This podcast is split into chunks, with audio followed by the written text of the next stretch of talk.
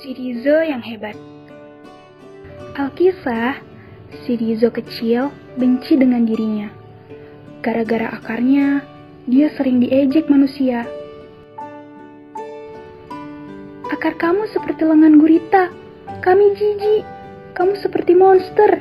Ih, ejek si Rino, anak nelayan.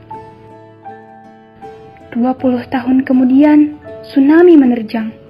Banyak korban meninggal.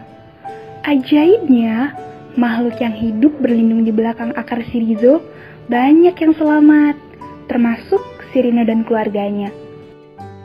Sirino berterima kasih dan meminta maaf kepada Sirizo. Akar yang dulu ku benci ternyata menyelamatkan banyak nyawa.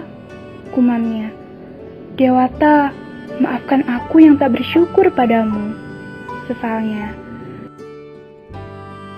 Jadi, buat teman-teman mangcil semua, kalau ada teman yang berbuat buruk kepada kita, yuk kita balas keburukan itu dengan kebaikan.